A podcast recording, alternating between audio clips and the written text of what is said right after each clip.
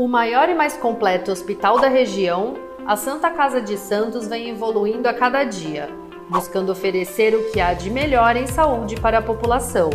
Desde 2016, o hospital está sob o comando do provedor Ariovaldo Feliciano, que investiu em tecnologia, inovação e humanização dos serviços, tornando a Irmandade um dos principais hospitais do estado de São Paulo. Santa Casa de Santos, cada dia mais completa. Começa agora Jornal em Foque, manhã de notícias. Apoio Santa Casa de Santos, cada dia mais completa.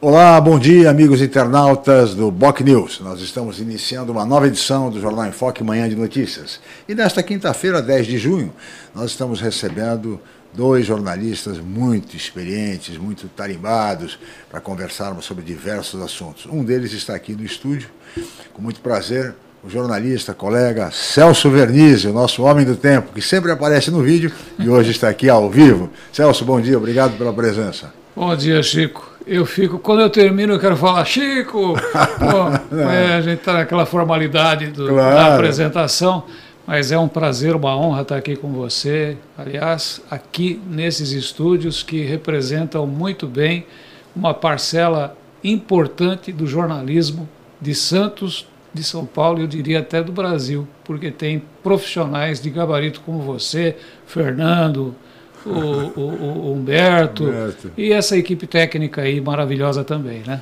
Muito bem, muito obrigado Celso Vernizzi, colega, jornalista, que todo dia está conosco, que tem aqui uma legião de fãs dos nossos internautas. Que bom, né? né? Mas de qualquer forma, hoje também vamos ter o Celso no vídeo, viu? Não pensem aqui ao vivo e também, claro, apresentando a previsão do tempo para hoje. Mas é, virtualmente também temos um outro colega jornalista, também com muita experiência, com muita tarimba, Luiz Lombardi. Bom dia, Luiz Lombardi. Prazer em recebê-lo, meu caro. Bom dia, Chico. Bom dia, Luiz. Bom dia. Bom dia. Bom dia. Muito bem. O som do, do o áudio do Lombardi, viu, Felipe, está pipocando um pouquinho, tá? Precisamos dar um ajuste nisso para na conexão para podermos conversar com mais tranquilidade com o Luiz Lombardi. Mas Celso, é, nós estamos aqui já há algum tempo, né? Contando com a sua presença todos os dias, né, muito importante. E o, e o, Celso, como profissional da área, ele é. Ele tem a quem puxar, né? Está no DNA dele, filho de Narciso Vernizzi. Eu, eu reparo, eu presto muita atenção nas colocações do Celso e, olha, é impressionante. O que ele diz, de fato, naquele dia acontece. É um estudo preciso, é uma coisa assim fundamental. Ele vai falar sobre isso, como é que ele faz toda essa análise, todo esse estudo que a, a, informa corretamente a todos os nossos amigos internautas. Mas agora eu queria chamar o Fernando de Maria Celso, que está lá na redação e que vai nos apresentar as principais notícias do dia de hoje. Fernando, bom dia. Seja bem-vindo, obrigado pela presença.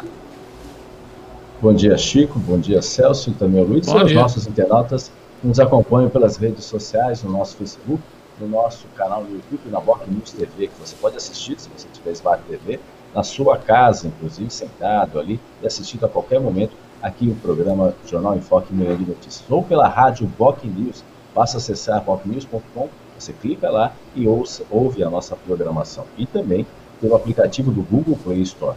Hoje, dia 10 de junho, dia da língua portuguesa. Vamos às manchetes de hoje. O STF retoma a votação sobre a realização ou não da Copa América no Brasil. O governo do estado antecipa a vacinação da Covid em 15 dias.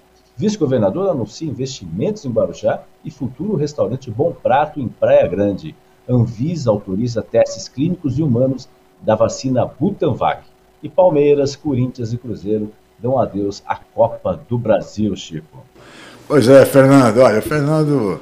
Fernando está triste hoje, viu, Celso? Tá, né? Está triste. Ele, como palmeirense roxo, fanático, ele não, tá, Realmente, não deve estar entendendo o que aconteceu ontem no Allianz Parque. Né? Ninguém esperava, né? Ninguém esperava. Ninguém esperava. O Palmeiras ganhou em Alagoas. Os mais antipalmeirenses jamais imaginavam amanhecer hoje com essa notícia muito boa. Eu não sou anti-palmeirense, diga-se de passagem. Mas, mas... olha, o técnico português, acho que nessa altura está prestigiado. Como é, o pessoal da época do Celso, que foi, inclusive, repórter de campo. Nós vamos Sim. ter uma foto aqui, foto histórica. O Celso Vernizzi, menino ainda, entrevistando, acho que no Morumbi, o César, César, César Maluco. Maluco. que era centro. Aí, olha aí a foto. É.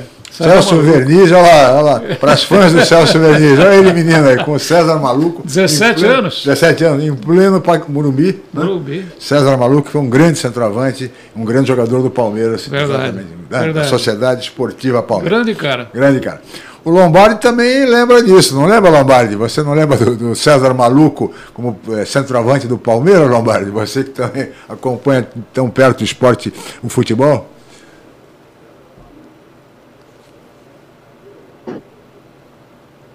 Oi, o Lombardi, continuamos com problemas lá com o Lombardi na conexão, viu, Felipe? Vamos tentar restabelecer. Tá voltando? Oi, Lombardi. Agora sim. É isso. Vamos lá, Lombardi. Você viu a foto do Celso Verniz entrevistando o César Maluco, que era centroavante do Palmeiras no Morumbi. É do teu tempo também, né, Luiz?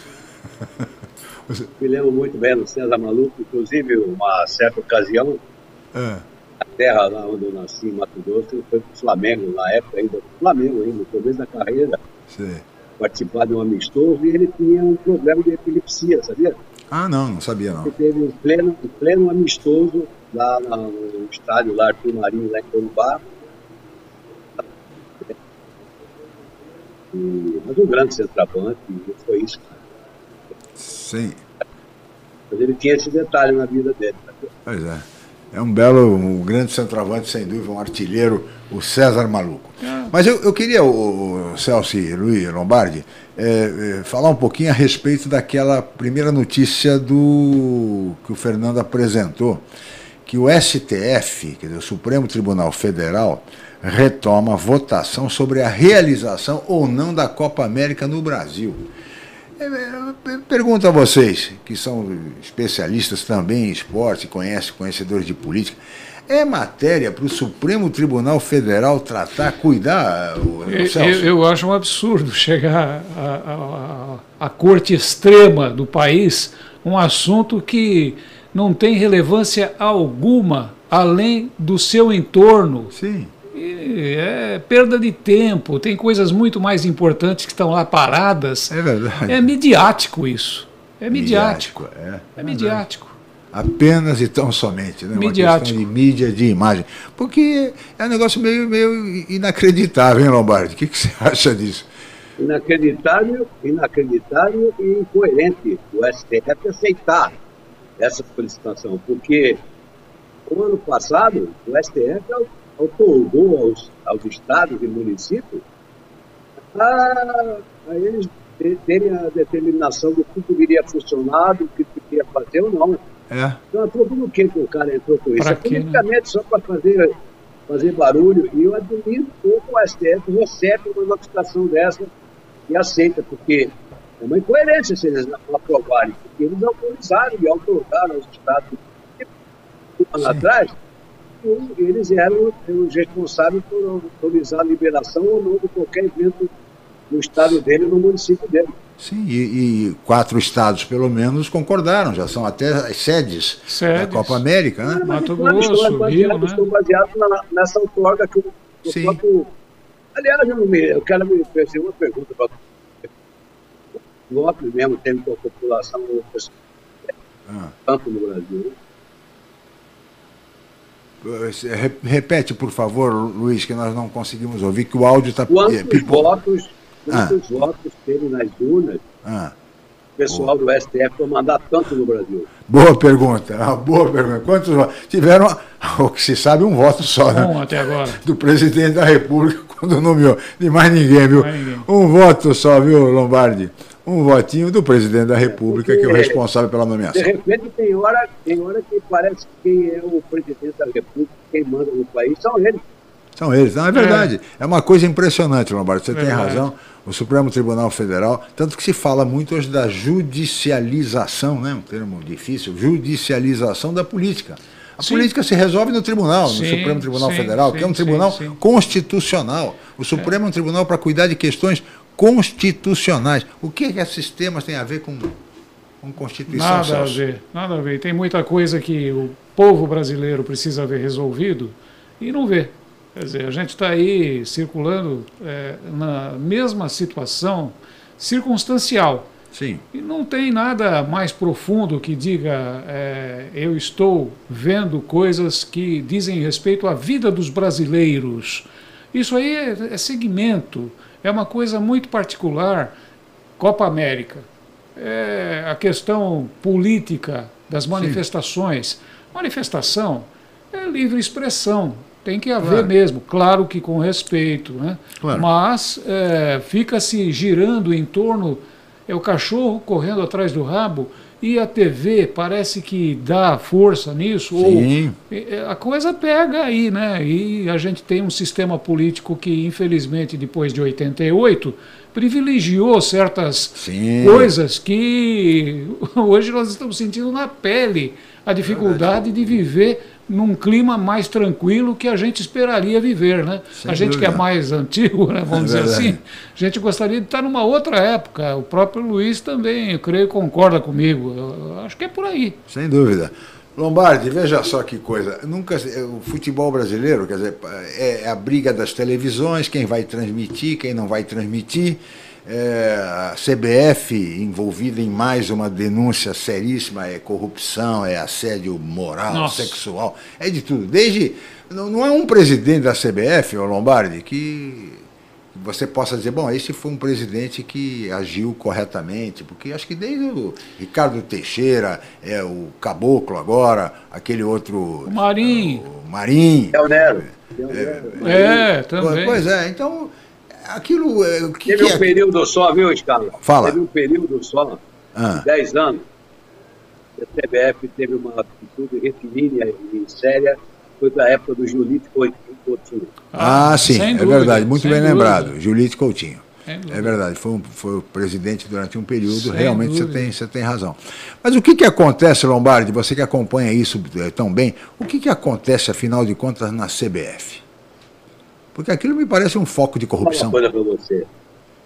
Um sistema, é um sistema viciado, como é o sistema político brasileiro. Os presidentes de federações, estados no Brasil, estão eleitos aí há 20, 30, 40 anos. Tem cara que é presidente. E esse cara, ele vende o voto dele, huh. vende o voto dele para o presidente da CBF por várias, vários motivos então é um negócio que não tem fim nunca. Vai estar sempre essa corrupção, vai estar sempre o, as federações tendo maioria para votar no camarada do sistema, porque eles favorecem o sistema, e quem está lá, na CBF, não consegue ter, na verdade, tranquilidade e honestidade para encarar de milhões Sim. patrocinadores, com empresas de material esportivo esse negócio. O cara vem passar na frente dele milhões de dólares e fala, não, vou tirar um pouquinho para minha aqui, né? Não tem como. É, o sistema completamente viciado e, e, tem essa característica de ser uma empresa tipo uma empresa mista, Sim. que não é do governo, nem também é privada. Para quem dá satisfação, imagina, é uma sopa no mel para quem quer fazer safadeza. Oh. É uma coisa tranquila. Né? Agora, como mudar isso? Sempre o Marinho, que, o Leonero, que caiu nas redes lá, tem enrolos. E aí, Sem encontrar a fórmula. Né? A polícia americana e botou os caras na cadeia, né? É. Agora, como mudar isso, Celso? É, eu. Há que se fazer aí uma grande reformulação partindo do, de onde vem o futebol, né? Da base, né? Da base, porque vem de cima para baixo sempre. Uhum. E se articulam alguns em detrimento da grande maioria. Aliás, sim, sim. como tudo, infelizmente, no Brasil acontece.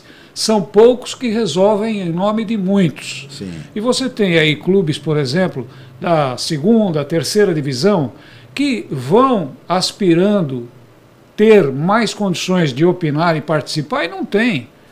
Ah, realmente é. Não tem. Então é, precisa abrir esse leque. Eu acho que o Lombardi concorda com isso. Abrir esse leque. O pessoal fala assim: não, aí vai virar um sofazão, todo mundo vai falar. Ah, mas tem meios de se fazer isso de forma organizada e dar voz a pessoas que também entendem de futebol. Que querem contribuir de alguma querem forma. contribuir e estão alijadas do processo, é. sempre, infelizmente, por interesses maiores e próprios de alguns. Sim, sem dúvida, é, essa, essa é a realidade. Eu, eu, lembro, Lombardi, que teve um, ou não sei se continua lá ainda, teve um período que o diretor do, do, uh, da, da, da, CBF era um ex-deputado, foi secretário de Estado Walter Feldman, lembra dele, Lombardi? Continua na CBF. Continua lá? Continua, é secretário da Secretário, CBF. né? É. Praticamente o porta-voz, o porta-voz hoje. Porta-voz hoje, né? Foi, foi político, foi deputado. É porta-voz, ele é o porta-voz da, da foi secretário. Foi chefe de depois Casa do Civil do Mário que é o primeiro por, por idade. Sim. Que assumiu agora no lugar do. Do Caboclo. É o filho do Sarney. É o filho do Sarney? É o próximo? O próximo, o próximo, o próximo, o próximo do Sarney. É. Onde circula, né? É Agora, esse. São eu... nove, são nove que são vice-presidentes. Ah. Fala, Rapaz... O Coronel Nunes pela dificuldade, pela idade. Sim se eles não assumirem, entra primeiro da lista. Não se favore, não, que daqui a dias o Sargento será o presidente da CBF. Nossa, é, olha, é, nove vice-presidentes, é um negócio que não dá pra, não dá pra Quero aceitar. ser, hein? Poxa, é, é, brincadeira. É. Nove vice-presidentes, uma entidade como a CBF. É, nove cargos nove cargos disputadíssimos lá dentro. Ah, é, imagino, mas, imagino mas, que é. sejam. E por alguns apenas, né? É, Poucos. Imagino que seja. Olha, são coisas no Brasil, é, são, são inexplicáveis e que vão sendo descobertas, pelo menos para o grande público, por meio de situações como essa. Senão ninguém é saberia verdade, disso, é verdade, passar batido. Eu, lembro, eu vi qualquer coisa que o. Esse, e o pior é que vai continuar a mesma coisa. Esse presidente que foi afastado agora, Caboclo, né? vem a ser filho daquele grande dirigente do São Paulo do passado. Não sei se vocês lembram dele, o Carlos Caboclo. É isso, né, Lombardi? Isso, é isso mesmo. Né? Então, eh, parece, pelo menos eu, eu, li qualquer coisa de que foi, foi um, um, um, bom gestor na época do São Paulo, enfim. É, e esse rapaz agora, que é o, que é o, é ex-presidente, né, afastado, é. seria filho do Carlos aliás. Né, aliás, Oi. Oi. Aliás, escala, ele tem uma cara de quadro, mas ele é chegado, hein? Esse é o Lombardi, grande Luiz Lombardi. Olha, é o caso da CBF, é caso de, de CPI. Uma surpresa, é. com aquela cara de padre dele, E aquele áudio, áudio horroroso, né? Um negócio, meu Deus do céu, olha, é uma coisa, né? coisa repugnante, repugnante. Enfim é, é, o Brasil, é o futebol brasileiro. O fato é que o Tite convocou a seleção para a Copa América. Então, eu não sei o que, que os, os, tribunais vão resolver a respeito disso. É. As sedes já estão decididas, já estão pedindo, é, inscrevendo pessoas para trabalharem na, na, é. na Copa América. A seleção já foi convocada. Olha, vamos decidir o que ainda? É, que não vai, vai, ter? Vai decidir o que está decidido. Vai decidir o que está decidido. Bom, enfim, de qualquer maneira, futebol. Eu queria agora passar para conversar com vocês um pouquinho sobre política, viu, Lombardi? Conversar um pouco sobre política, que está sempre na ordem do dia. Mas isso, Celso, Luiz, daqui a pouquinho. Nós vamos fazer um rápido intervalo. Na volta, nós vamos ter o, a previsão do tempo com o Celso Vernizzi, aí no vídeo, tá certo? E voltaremos em seguida para conversarmos um pouco com os nossos convidados sobre política no Brasil. Voltamos já. Estamos apresentando Jornal em Foque, Manhã de Notícias.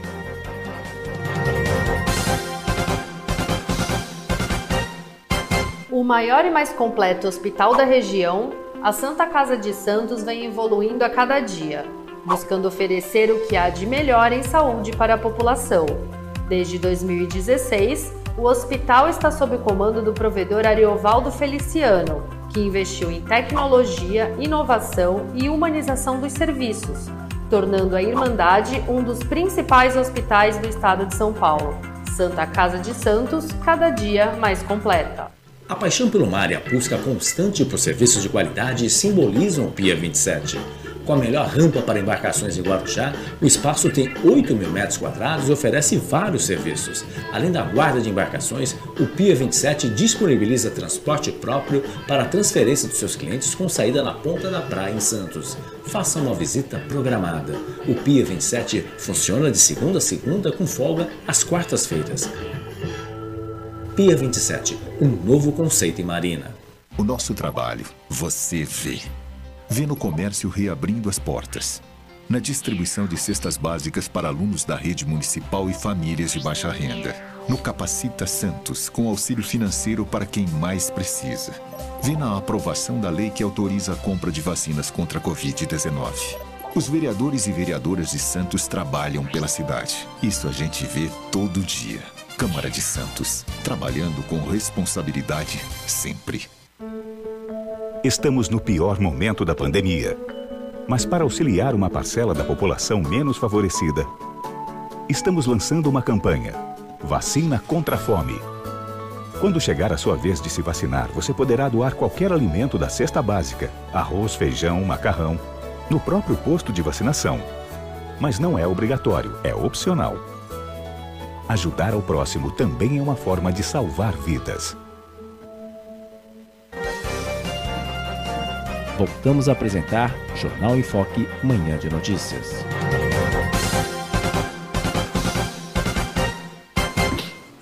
Muito bem, estamos de volta com o Jornal em Foque, manhã de notícias desta quinta-feira, 10 de junho. E hoje conversando com dois colegas jornalistas experientes, muito tarimbados. Celso Vernizzi, que está aqui nos estúdios da Boc News, presencialmente, e Luiz Lombardi, virtualmente. Já conversamos muito no primeiro bloco sobre a questão de esportes, CBF, enfim, toda essa situação que vive o futebol brasileiro.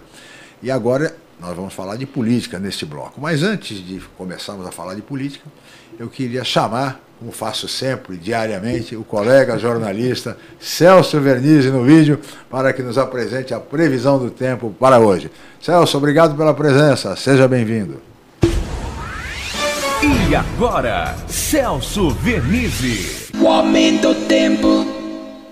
Olá, amiga, olá, amigo. Chuva vem por aí. No interior do estado, as áreas de instabilidade já provocam muita chuva e vem em direção à capital. Vão pegar o litoral também. Ela vem pelo interior e vem frente fria aí do sul. Tudo isso colabora para a chuva durante o dia de hoje. E as temperaturas já não sobem além dos 22 graus no litoral, 25 no interior, 22 a 23 na capital paulista. Tempo instável, frente fria e áreas de instabilidades podem provocar à tarde até alguns temporais. Chuva bastante bem-vinda para aliviar a secura do ar e também provocar aquilo que é necessário: chuva sobre os mananciais. Não é tudo para resolver, mas já vai dando uma aliviada porque umedece o lençol freático também. É isso aí, minha gente. O aumento do tempo. Muito bem, aí está Celso Vernizzi, nosso colega jornalista, nosso homem do tempo, que está aqui também nos estúdios da Vox News, além da participação, como sempre, diária no nosso programa. E o Celso falou que vai chover, isso pode aliviar um pouco a situação dessa problema hídrico, de crise hídrica que estamos começando a enfrentar. Claro que não vai resolver, né, Celso? É verdade, nós vamos viver esse 2021, será o ano mais seco da história. Nossa. É, é, a gente tem cidades do interior que não recebem um pingo de chuva há 70 dias, mais do que isso até. E não vai resolver problema algum. Essa chuva ela alivia um pouco aí. Sim. Durante uma semana ou duas, a, a sobe 0,1, 0,2% o manancial. Não é motivo de comemoração, não, Sim. porque logo depois disso vem outro período aí em que a chuva vai se ausentar e a gente vai ter essa chuva Esporádica. Esporádica. Que nem agora de manhã, está chovendo muito no interior. Tem uma área de instabilidade aí, ela vai chegar aqui no litoral entre Sim. a tarde e a noite. Já estou com meu guarda-chuva aí preparado, porque realmente vai mudar o tempo de hoje para amanhã no litoral também. Também. Pois é. Aí está, esse é o Celso Verniz, o nosso homem do tempo, que todos os dias, é uma, uma coisa impressionante, o, o, o Celso acerta tudo tudo em termos de tempo de a gente procura já, como como aliás como aliás isso está no DNA porque filho de Narciso Vernizzi essa referência essa verdadeira legenda. É verdade. Ai, temos até uma imagem de seu pai Celso. É, o grande Narciso Vernizzi era realmente o nosso homem do tempo. E o Celso hoje seguindo os passos do pai né? nesta página o homem do tempo só não faz chover. A página da Gazeta Esportiva do é. passado olha que, que bonito. O pai do tempo Olha só que espetáculo. grande meteorologista Narciso Verniz. Sempre é tempo de Narciso Verniz. A Folha da Tarde. A Jovem Pan, é. enfim, todas as emissoras de rádio, uma figura nacional lá. Rádio Pan-Americana, direção de Narciso Verniz, grande resenha pan-americana. É, isso era o fantástico da época. Fantástico. Não tinha, é, era resenha domingo à noite de Sim, todos os esportes. Nossa. Era o, os gols fantásticos e mais algumas coisas, né? Mas os debates todos. Que, todos, que, é. que, é. É época de ouro, né? É, rádio, época de ouro, época de ouro do rádio e a gente, o rádio não, não, não, acaba, não né? Não acaba, não acaba. Ele... Muda um pouco, mas é. de qualquer forma não acaba. Não, não, e o fato é que. Eu nasci no rádio, né, Chico? Nasci no rádio, né? É, 1952, meu pai já trabalhava no rádio. Ele começou em 46. Então eu já estava no rádio. Olha e... Uma foto do Celso começando, ah, novinho aí. Novinho aí. Isso aí foi bons no... tempos, hein, Celso? Bons tempos, bons tempos, Chico, bons tempos. Aí começando novinho no rádio, é, seguindo os passos do seu pai, esse é. símbolo do, do radiojornalismo brasileiro, Narciso Vernizzi, o homem do tempo. Queria chamar agora o Fernando de Maria. Fernando, mais uma vez o Celso acertando totalmente o tempo aqui, a previsão do tempo, Fernando. Não é à toa que ele, tem fã-clube aqui entre os nossos internautas. Ainda, os fãs dele ainda não entraram aqui para mandar recado. Ah. Mas enfim, o Almir Rosa de Souza. Devem estar lá embaixo esperando, viu? É, fã-clube, pedir autógrafo. A senhora Maria Cristina Gontijo, que ontem participou do programa, um abraço também, professora, obrigado pela sua participação. A Débora Silva também, da Mães de Maio, também participando, também já participou no nosso programa o vereador e ex-vereador e presidente de Jabaquara, Adelino Rodrigues, mandando um forte abraço a todos os convidados aí. A gente está sob prestação de serviço, operação 5 por 5 no sistema Anchieta Imigrantes nesse momento. Ao contrário de ontem, já na travessia de Balsas, movimento relativamente tranquilo entre Santos e Guarujá. Ontem, vocês lembram, quem estava acompanhando, uma fila enorme aí, no mínimo 35 minutos de espera, segundo a Dessa. Agora, o momento é mais tranquilo entre Santos e Guarujá, 15 minutos de espera, segundo o próprio site da Dessa. Vicente Carvalho Santos tem 20 minutos de espera com duas embarcações. Chico, eu gostaria de saber também a, a, respeito, como é que é feita, né, com o Celso, é, como é que se fazia, o pai dele fazia, a previsão do tempo Imagina as dificuldades, né? hoje com toda a tecnologia que a gente tem, é uma outra realidade, mas como é que se fazia a previsão do tempo lá atrás e, como, e comparando com os dias atuais, né? Porque é, o mundo todo, né, não só a população urbana, mas a população rural, precisa muito dessas informações sobre o tempo, são fundamentais nesse sentido. Como é que se fazia antes e como é que é feito hoje, só para os nossos internautas saberem? Uma curiosidade, né?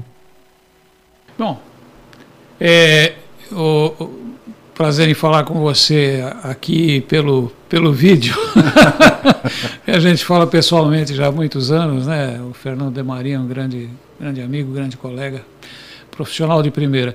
Olha, é, em 1963 foi quando surgiu a previsão do tempo no rádio. Foi a primeira previsão do tempo ah. é, em meio de comunicação.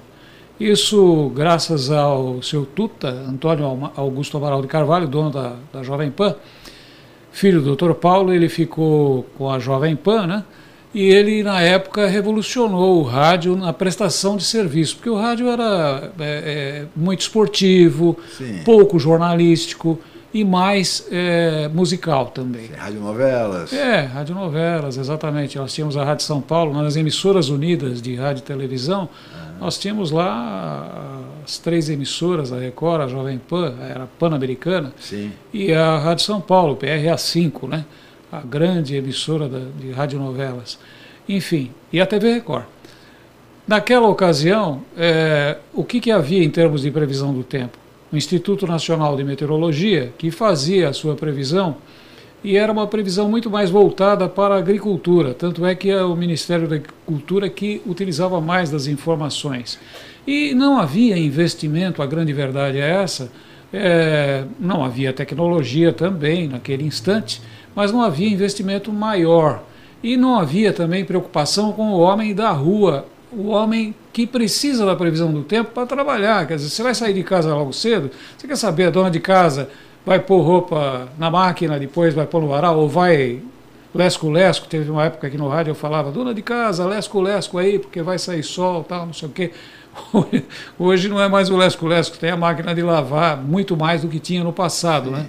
Então, é, aí o que, que ele fazia? Como é que ele fez? O Tuta chamou né, o seu Antônio, dono da Jovem Pan, falou: Narciso, você é um cara super criativo.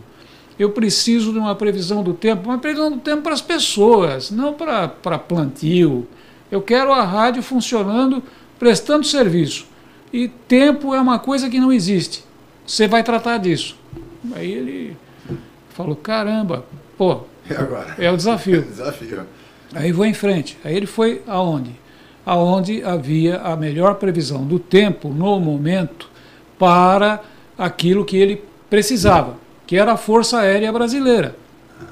Que a Força Aérea Brasileira tem o seu eh, departamento de eh, meteorologia muito bem estruturado. Os oficiais de meteorologia da FAB são excelentes, sempre foram. Porque envolve proteção ao voo, Claro. Então, é fundamental a, a meteorologia para a aviação. Então, ele foi lá e, com os oficiais previsores da Força Aérea Brasileira, ele viu como se fazia na época a previsão do tempo. E eram plotadas as cartas sinóticas. Tem até uma foto minha com meu pai em 1972, talvez até tenha aí é, essa foto. Nós é, olhando uma carta sinótica que nós havíamos apanhado na Força Aérea Brasileira fazia pouquíssimo tempo.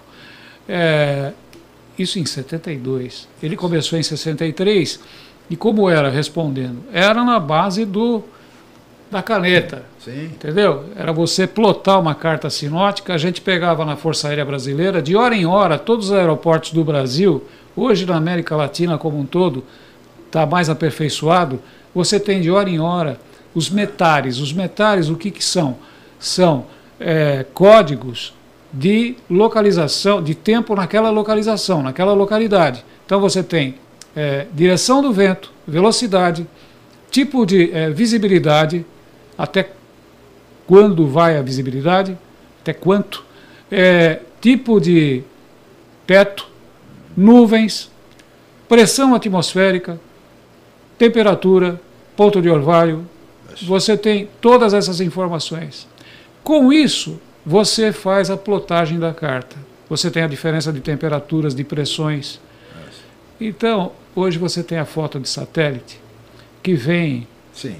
instantaneamente e ela serve para você acompanhar aquilo que você, você vai vendo e você vai prevendo o que vai acontecer em termos de deslocamento. Só que nada substitui o homem e a sua capacidade.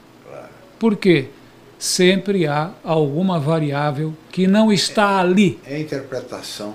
A interpretação de quem conhece. Então, é isso. isso aí você vai pegando com o decorrer do tempo. E a grande diferença que existe, é, modéstia à parte, entre é, a gente é, que se dedica mais à questão, é que a gente vive isso praticamente 24 horas por dia. O meu pai acordava às 4 horas da manhã ia no aeroporto de Congonhas, voltava para a rádio, ligava o rádio amador, porque naquela época não tinha internet. Então você falava, ele foi rádio amador, eu também fui. Falava com o sul do Brasil, falava com a Argentina, falava com o Chile, e tinha informações que nem mesmo a Força Aérea Brasileira ou a Força Aérea Argentina tinham. Porque o pessoal aprendeu a fazer com ele a leitura de como estava Ó, o teto está alto, está baixo, tal, não sei o que, não tinha foto. Se tivesse foto, você ia fazer uma, uma foto, mandava pelo celular. Não tinha nada. Era tudo falado. Era uma coisa espetacular e isso faz a diferença porque naquele momento ele pegava, fazia a sua previsão do tempo. No final da tarde ele fazia novamente, nós fazíamos a outra carta sinótica, fazíamos a previsão para o dia seguinte, ia na TV Record à noite. Ah eu trabalhei com ele sem deixar de trabalhar nos outros lugares que eu trabalhei. Eu sempre estive com ele, sempre Sim. estive ao lado dele. É, o aprendizado vem daí, né? Esse é o aprendizado, evidentemente, é. que o, do, do, Celso. Por isso que o Celso hoje segue exatamente os é passos legado, do né? pai, o legado, a herança que recebeu, do conhecimento. E é isso, a família Vernizzi é associada inegavelmente ao tempo é, no Brasil, sem dúvida nenhuma. Meu caro Lombardi, depois dessa aula sobre meteorologia, de todo esse, esse conhecimento espetacular, espetacular do Celso Obrigado, é, Narciso, eu queria falar com você, Lombardi, a respeito de pandemia e de política. Eu queria avaliação, você como um jornalista experimentado, que conhece tanto a vida nacional, perguntar a você o seguinte, que, como é que você avalia, o Lombardi, as ações, a, enfim, a atuação dos governos federal, estadual e municipal, no caso de Santos, no tocante à pandemia. Você acha que as medidas adotadas eh, pelos governos têm sido acertadas? O caminho é esse mesmo? Como é que você avalia todo esse processo, Lombardi? Sinceramente, eh, eu acho que ninguém encontrou um caminho correto, definitivo, para solucionar essa pandemia em um estado, em uma cidade, como São Paulo, fez tanto lockdown como fez e continua movendo muita gente. É, é um negócio desigual nesse país, né? Estamos escutando bem, Carlos? Estamos escutando bem aí? Sim. Então, é, eu ia dizendo, então, lamentavelmente, acho que não é só uma questão Brasil, é questão do todo mundo. O pessoal, na verdade, não soube, não soube como lidar com essa doença maldita que apareceu. E, infelizmente, a política se influiu aqui no Brasil, lamentavelmente, né? a política dentro dessa luta contra essa pandemia, muito desmanto de todos os lados, muita gente interferindo onde deveria interferir. É, uma corrida maluca para quem era o pai da criança, a vacina, é, uma disputa de poder lamentável, infelizmente, lamentável, muito triste para o povo brasileiro. E muito fácil você falar em fazer para ficar dentro de casa. É você tem uma situação estável, tem um percentual muito pequeno da população brasileira que goza desse benefício de estar dentro de casa, trabalhar prontamente e viver do seu sustento. A maioria tem que ir para a luta, tem que ir para a luta e tem que estar na rua. Então, é, foram tomadas ações, na minha opinião, frequentes e coerentes em uhum. todos os aspectos.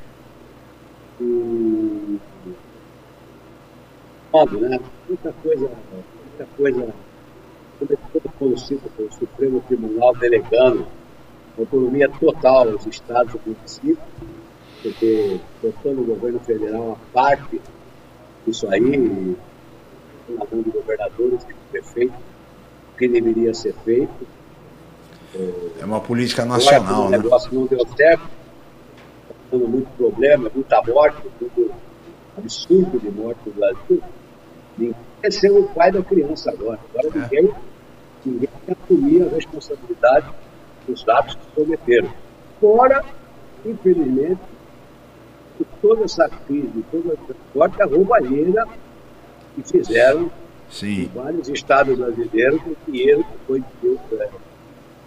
destinado para comprar respirador, máscara, tudo que era possível para o pessoal da pandemia. E para completar o chave uhum. de ouro, essa atrapalhada toda, toda essa, essa porcaria que foi colocada e feita até agora, montaram uma CPI, onde você vê, sentado na bancada, pessoas que não teriam condições para estar ali presidindo e tocando o negócio. Pelo passado político e tantas ações que tem contra eles estarem regras e intimarem as pessoas a fazer é, o seu depoimento lá. Então, tá louco, você um cidadão normal, correto aqui fora, está pensando, pô, como é que pode? Tanta gente já roubou o país, estava condenado, questão de uma hora para outra não vale mais nada. Já está livre. Pode você montar uma CPI para pedir por que morreu quase 500 mil pessoas e colocar pessoas que não têm aquela notoriedade que, que aquilo ali existe. Então, eu fico imaginando o seguinte, porra, onde nós estamos vivendo, afinal de contas? É, é. República das Bananas? O que, que é isso aqui? Todo mundo aqui é burro, é otário, não enxerga o palmo na frente, vê tudo que está acontecendo. É muito triste, viu, cara? Eu tenho hora que eu tenho até vergonha de ser brasileiro, para ser é isso mesmo, Lombardi. É. Celso Vernizzi, como é que você vê essa questão, Celso? Ah, politizaram uma coisa que não devia ser politizada. Né? A questão ah. da vacina, você vê que foi tratada em vários países e de uma forma coerente com discreta, discreta que era necessário. Com a eficácia que precisa ter. Exatamente. Seriedade que precisa ter. Meu filho mais velho mora em Londres. Sim. Trabalha lá, está com a minha nora, minhas duas netas. Um deles, né? Tenho cinco no total. Mas é, dois optaram por sair do Brasil. Brasil. E esse que está em Londres já está devidamente vacinado, as minhas netas também, está tudo em ordem. E eu falo, eu fico vendo, né? Eles estavam sábado no Carven Club, lá em Liverpool. Sim. Foram lá na casa lá dos Beatles, Os né? Beatles. Eu, pô, recebendo as fotos aqui, falando, meu Deus do céu, né? Que coisa, né? Primeiro mundo, né? Primeiro mundo. A, todos lá estão trabalhando discretamente e na direção certa. Aqui fica essa politização é, um xingando o outro. É verdade. É, ah, tem a dó. A CPI é um show, né? Tem um show dó, midiático. Né? Show midiático e, pelo amor de Deus, é o que o Lombardi falou.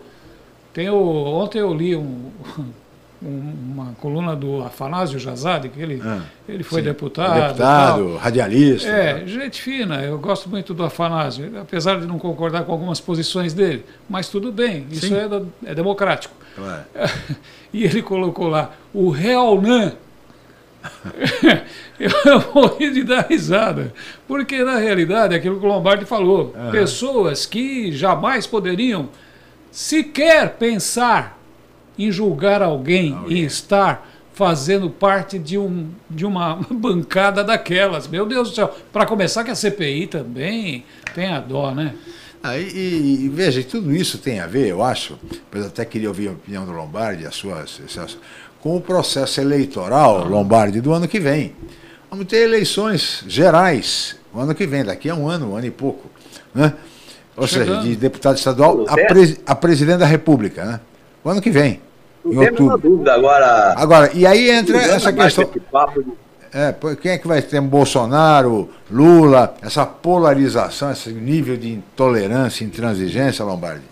Tudo tem a ver com isso, né? É, não, é, essa desmoralização da desmoralização do que foi feito. Eu fico imaginando o seguinte, você, você como cidadão brasileiro, eu sou leigo em leite.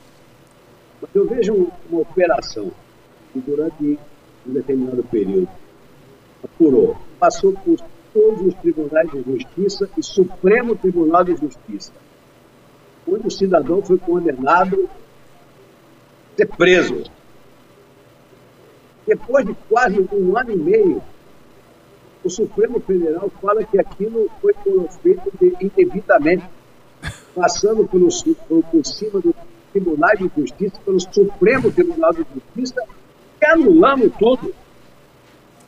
Como é que pode o negócio desse? Como é que o cara, o cara normal, raciocinando coerentemente, fala, quer dizer que o Tribunal de Justiça, o Supremo Tribunal de Justiça não vale nada. Os caras não sabiam que estavam no lugar errado, fazendo uma ação errada, no é. lugar errado, hum. durante um ano e meio, só depois do momento oportuno que foram descobrir que não era. É. Quer dizer. É demais, né? É demais. Como é que você vai dar exemplo para o cidadão na rua, Sim. que está com fome, sem trabalho, e não está roubar? Partindo desse princípio aí? É, realmente. Desse é. princípio? Realmente não Muito dá para aceitar. E Celso, tem uma coisa, hein, porque o Lombardi, o que o Lombardi diz, ele tem razão, porque além da primeira instância, onde, no caso, o ex-presidente Lula, ele está se referindo ao ex-presidente Lula, é. foi condenado a um, a um, número X de anos no, em primeira instância, na, na, em Curitiba, Sérgio Moro e tal.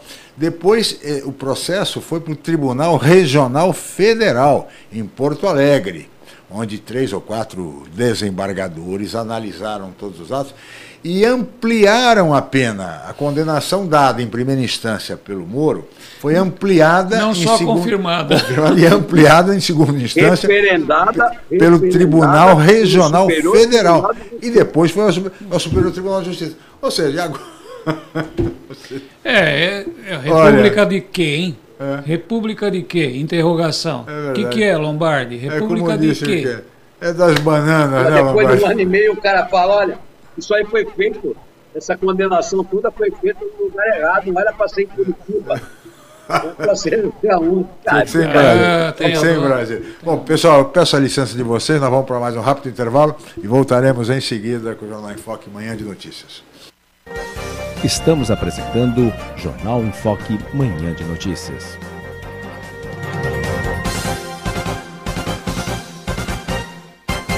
Maior e mais completo hospital da região, a Santa Casa de Santos vem evoluindo a cada dia, buscando oferecer o que há de melhor em saúde para a população.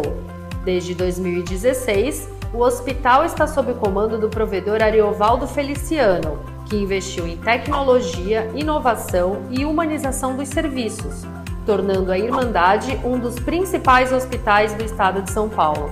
Santa Casa de Santos, cada dia mais completa. A paixão pelo mar e a busca constante por serviços de qualidade simbolizam o Pia 27. Com a melhor rampa para embarcações em Guarujá, o espaço tem 8 mil metros quadrados e oferece vários serviços. Além da guarda de embarcações, o Pia 27 disponibiliza transporte próprio para a transferência dos seus clientes com saída na ponta da praia em Santos. Faça uma visita programada. O Pia 27 funciona de segunda a segunda com folga às quartas-feiras. Pia 27, um novo conceito em marina. O nosso trabalho, você vê. Vê no comércio reabrindo as portas. Na distribuição de cestas básicas para alunos da rede municipal e famílias de baixa renda. No Capacita Santos, com auxílio financeiro para quem mais precisa. Vê na aprovação da lei que autoriza a compra de vacinas contra a Covid-19. Os vereadores e vereadoras de Santos trabalham pela cidade. Isso a gente vê todo dia. Câmara de Santos, trabalhando com responsabilidade sempre. Voltamos a apresentar Jornal em Foque, Manhã de Notícias.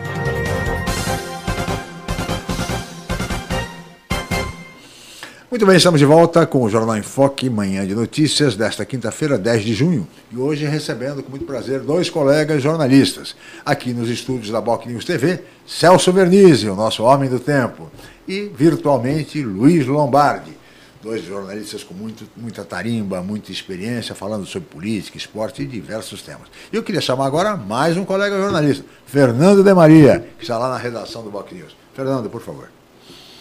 Olá, Chico, mais internautas, o Fábio Azevedo, a Silvia Silvinha, bom dia. Gostaria que os entrevistados comentassem a influência dos jornalistas investigativos, como o Mário Sérgio Conte, Gilberto de Menstein, Hélio Gaspari, José Louzeiro, no caso Araceli e outros. A Marta Medeiros, aí fã aí do Vernizzi, ela disse que chegou atrasada, mas ela acompanhava diariamente o, o, o, seu pai, Celso, quando trabalhava em São Paulo. Qual a influência do grande jornalista Narciso na vida do Celso?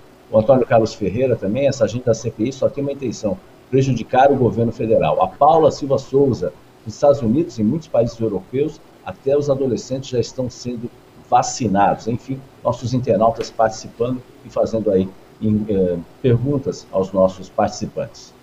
Celso, a, a pergunta da, da, da, nossa internauta a respeito da influência do seu pai. Total, total, em tudo, né? Em tudo. Em né? tudo. Né? um grande amigo. Infelizmente, ninguém é imorrível, né? É verdade. É, mas imortalizado está. Só, só o presidente da República que andou falando isso.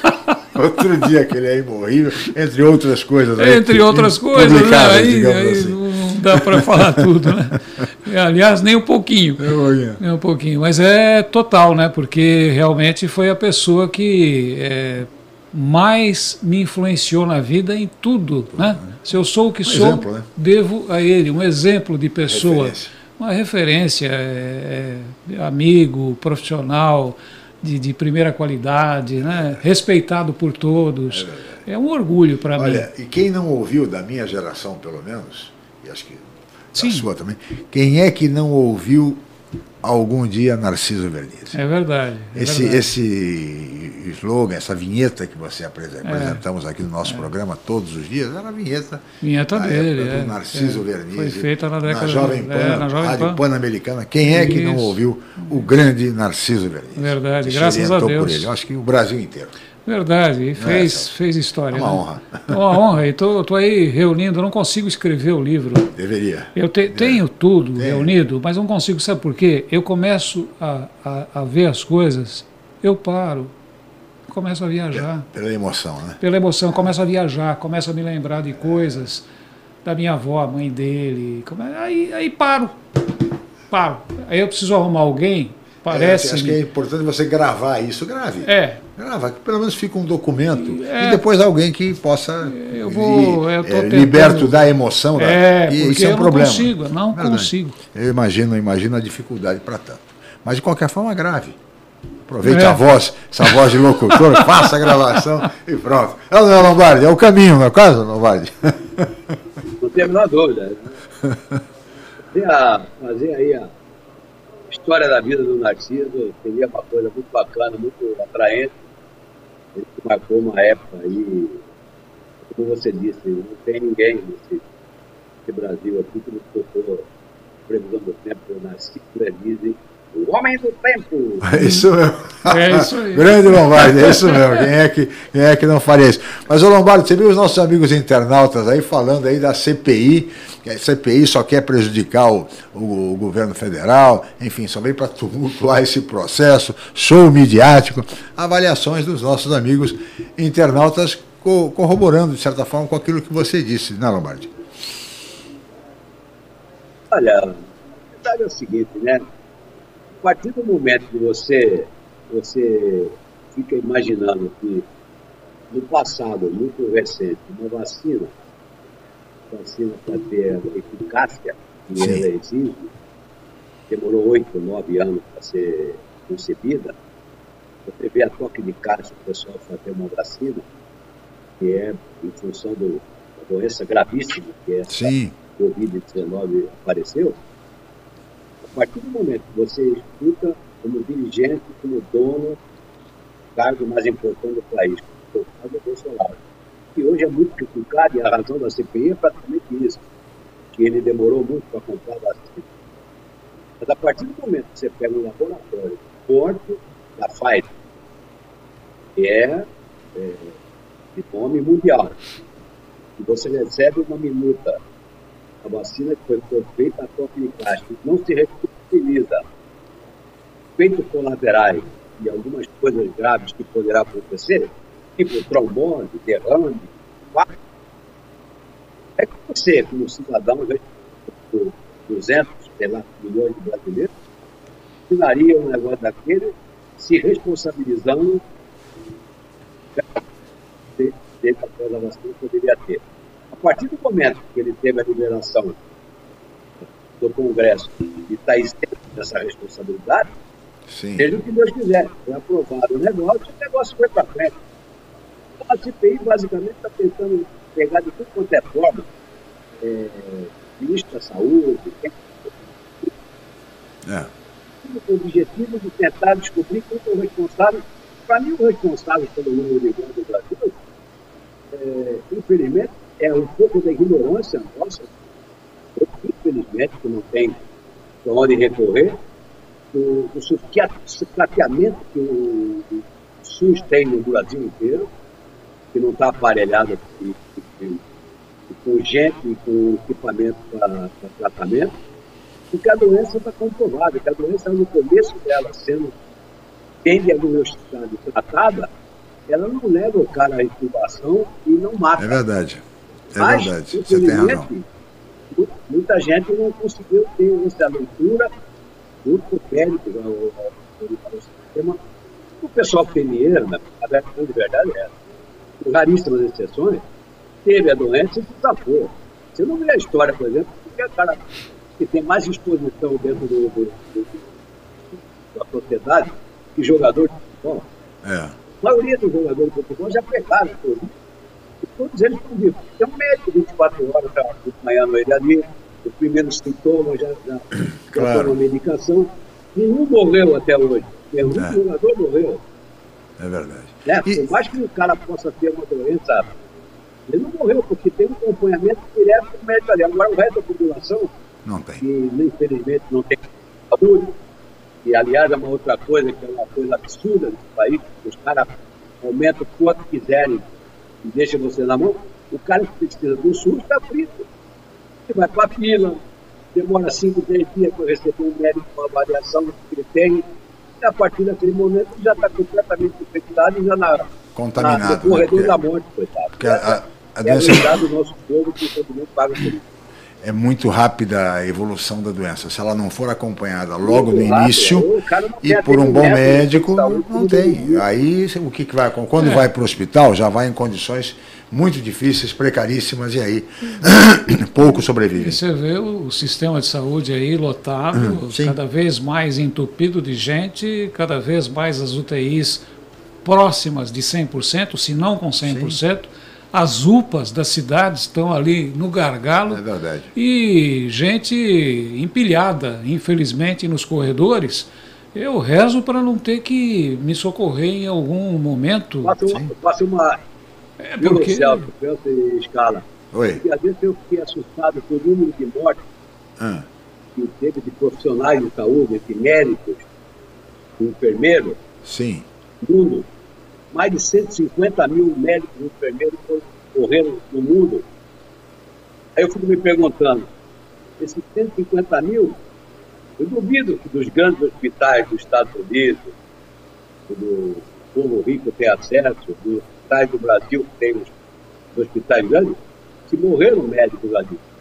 Morreram os médicos que estão nessa linha de frente, dentro de uma UPA, dentro do hospital público, enfermeiros, os cavalos. E não tem como, não tem, não tem infraestrutura para trabalhar e, e, recebe muita gente que está numa situação extremamente grave. É. É, o número é assustador, 150 mil. É. 150 mil médicos que já morreram no mundo dessa e é um, um, aspecto interessante que tem que, é, trágico, triste, mas pra, que permite a análise. Nós estamos há um ano e meio com a pandemia, mais ou menos um ano e meio. E no início da pandemia, nós tivemos um grande número de óbitos, porque nem mesmo os médicos sabiam como agir. Era incerteza, era, é, era a palavra de ordem, ninguém sabia nada. Então não havia um, um, protocolo básico de atendimento. Não. Então muitas pessoas foram atendidas no hospital com problemas de, de respiratórios e que já foram imediatamente levadas para a UTI, já foram entubadas e daí passaram a desenvolver uma série de problemas renais, pessoas que não tinham problemas renais tiveram que fazer hemodiálise e a coisa foi, evoluiu, evoluiu, problema cardíaco vai a óbito, em é, 15 dias. Verdade. É uma coisa bárbara, em função, eu acho que do total desconhecimento. Oi, pois não. Você está sendo injusto com uma classe aí, que foi que, que mais apareceu aí, ah. todo santo dia, 24 horas por dia, em tudo quanto é canal, entrevista de infectologia. Ah, ah. ah, sim. Olha o que esse pessoal falou de bobagem ah, sim. durante esse tempo inteiro. É verdade, é verdade. Eu acho que, acho que nós tivemos grandes. É, acho que a imprensa tem uma bela contribuição no sentido da informação, mas aquela coisa de chamar qualquer pessoa para dar palpite é um negócio muito sério.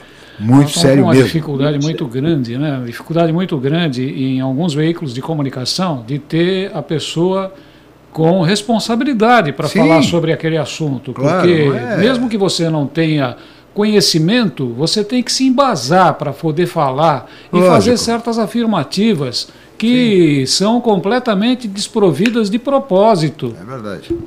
Não, é uma coisa muito séria. É, eu acho que a desinformação no início a falta de um protocolo básico para as áreas da saúde, o atendimento feito às pressas e muita gente acho que foi a óbito em razão desse quadro é.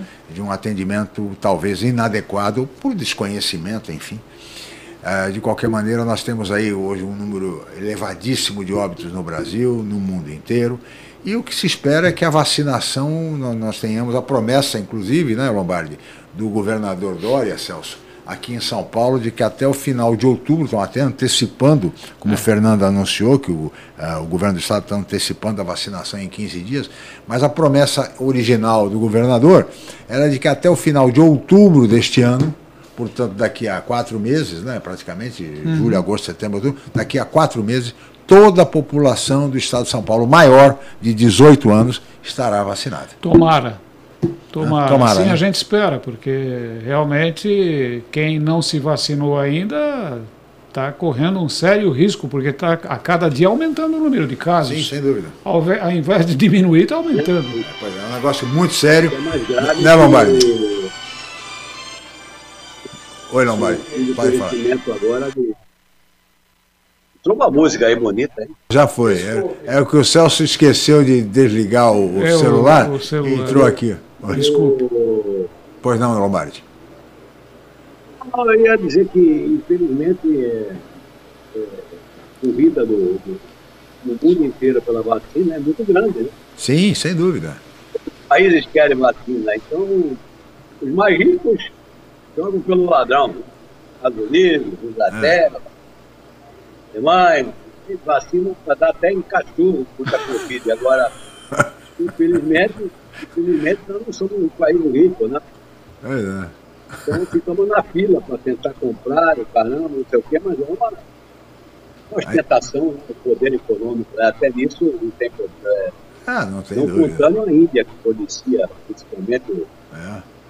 a, aquela porcaria lá, para que a vacina fosse construída, que também é um país super populoso como é a China. Né? Então, é. Enfim. Dificuldade muito grande. É, que eu estou esperando mesmo, viu, Kiko? É o que o governo americano está exigindo agora é como, onde e por que surgiu esse vírus. É verdade.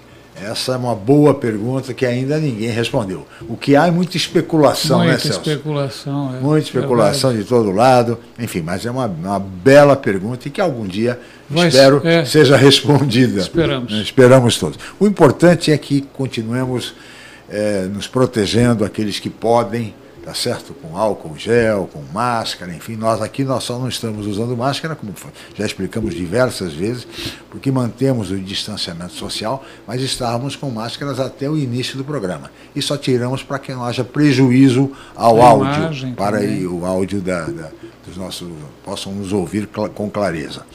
Uh, enfim, mas de qualquer forma é importante manter o distanciamento social na medida do possível álcool em gel, máscara, enfim, todas aquelas cautelas necessárias, protocolares, é importante continuar e aguardar a vacina. Sim. Muita gente aqui em Santos, pelo menos, já tomou a primeira dose da vacina, na região como um todo, já saía tomar a segunda dose e avançando aos poucos. Saiu hoje um novo é, é, o, o cronograma de vacinação com antecipação em 15 dias, mas de qualquer maneira até no máximo final de outubro, segundo o governador João Dória, toda a população do estado de São Paulo maior de 18 anos estará vacinada, o que é uma grande notícia. E nós, o nosso papel aqui é torcer e cobrar, Sim. exatamente porque ele deve ter dito isso com base, deve ter insumos suficientes para poder garantir a vacina a toda a população de São Paulo.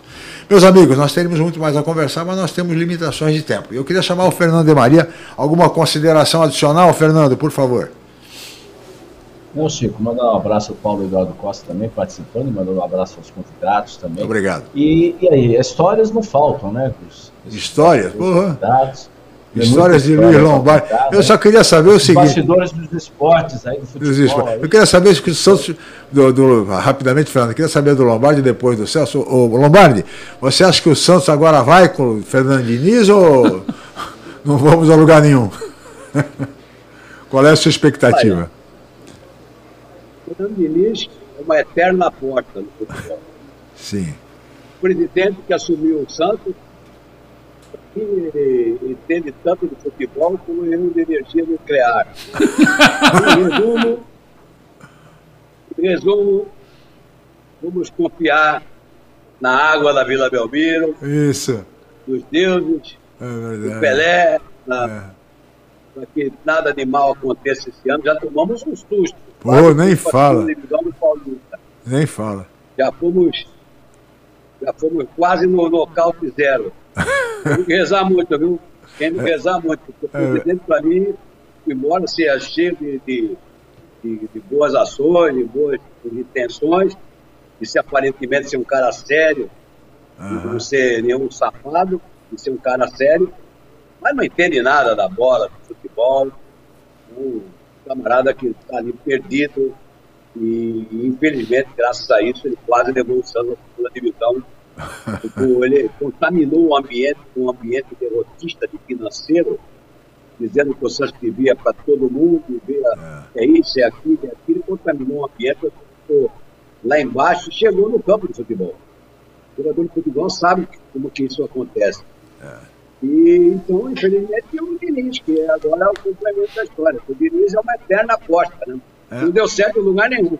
Torcer para ele dar certo aqui. É, então, a água da Vila Belmiro pode funcionar. Pode né, ser, Celso? pode ser, né? repente, né? O, a, a Vila Belmiro é abençoada. Abençoada. Abençoada. Agora, isso aqui o, o Lombardi falou, agora me lembrou uma, uma, uma frase que o Chalub fala muito, o Humberto Chalub fala muito, que diz que o Dr. Milton Teixeira saudoso doutor Milton Teixeira, ele, ele falando sobre uma, ocasião, numa reunião, enfim, que ele participava, ou enfim, é, ele escutava, não, vamos fazer isso, fazer aquilo no Santos, fazer isso. Ele dizia assim, olha, pode ser o melhor gestor do mundo no futebol, mas se a bola não entrar, não resolve nada, viu? É verdade, é por aí.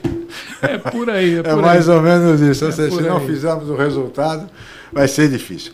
Mas tudo bem. Mas olha, Lombardo, estão melhor que o Palmeiras, viu? Não estão melhor que uh. o Palmeiras? Palmeiras os palmeirenses hoje, olha. E com menos grana, hein? Muito menos. Né?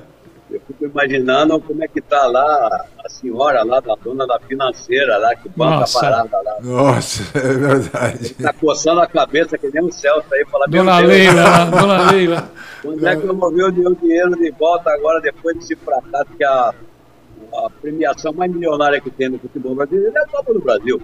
Sim, o Palmeiras já está fora. Então, o, Corinthians... o baque financeiro que o Palmeiras tomou ontem, perdendo para o CRB, Uhum. É uma coisa é. que seríssima para eles lá, para quem tem uma folha de pagamento de 18 milhões por mês. 18 milhões? 18 milhões? Meu Deus do céu, olha 18 milhões. Que barbaridade. Celso Vernice. É.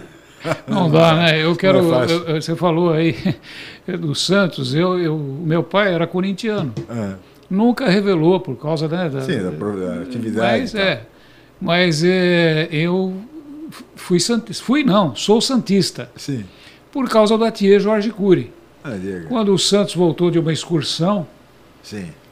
ele fez, fizeram um coquetel tal, e ele estava lá e ele olhou para mim lá no final, lá se despedindo de todo mundo. Pô, Narciso, tal, não sei o quê, papapá, papapá. E eu, pequenininho lá, ele olhou para mim e falou: E você torce para quem, ô menino?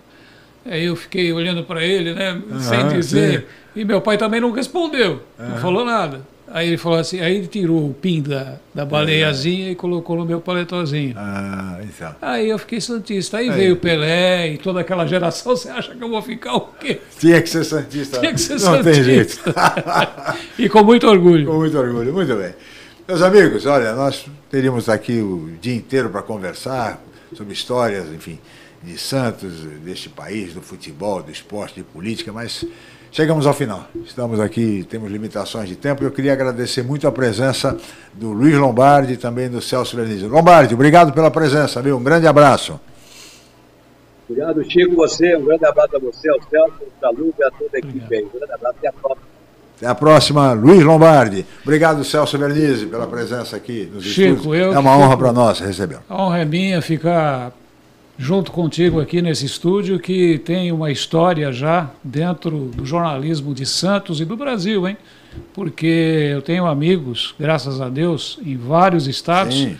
e que têm me visto através da internet no jornal Enfoque. Muito bem. E elogiado o nível do programa. Muito obrigado. Aliás, é, a qualidade dos entrevistados que aqui vêm são entrevistados de primeira linha, que falam muito bem e esclarecem os assuntos para os quais eles estão sendo indagados. aquela. bom, teve o Mohamed, ah, uma infinidade de. de o, pessoal do Andaraguá, aliás, o, gostaria de falar algumas coisas sobre o desenvolvimento do nosso litoral. Ah, vamos falar. Porque eu fui presidente da Associação Sim. Comercial de Peruíbe e tive modestamente uma participação muito ativa na, naquele pedaço ali para Sim. o desenvolvimento. E eu gostaria uma, claro. uma hora de falar mais marcar, sobre isso. Nós vamos marcar um programa, Celso, é, a, respeito da região metropolitana da Baixada e nós gostaríamos de ouvi-lo sim. E nem, mesmo que seja virtualmente, porque nós sempre estamos tratando disso. Aliás, em, nos próximos dias vamos trazer aqui o diretor executivo da AGEM, da Agência Metropolitana, e o Celso é uma, uma, é uma figura, a, a par da sua, da sua competência como meteorologista, como jornalista, é, que trabalhou em tantas empresas, em tantos veículos importantes, também é, tem uma, uma atuação é, significativa no litoral sul, onde reside.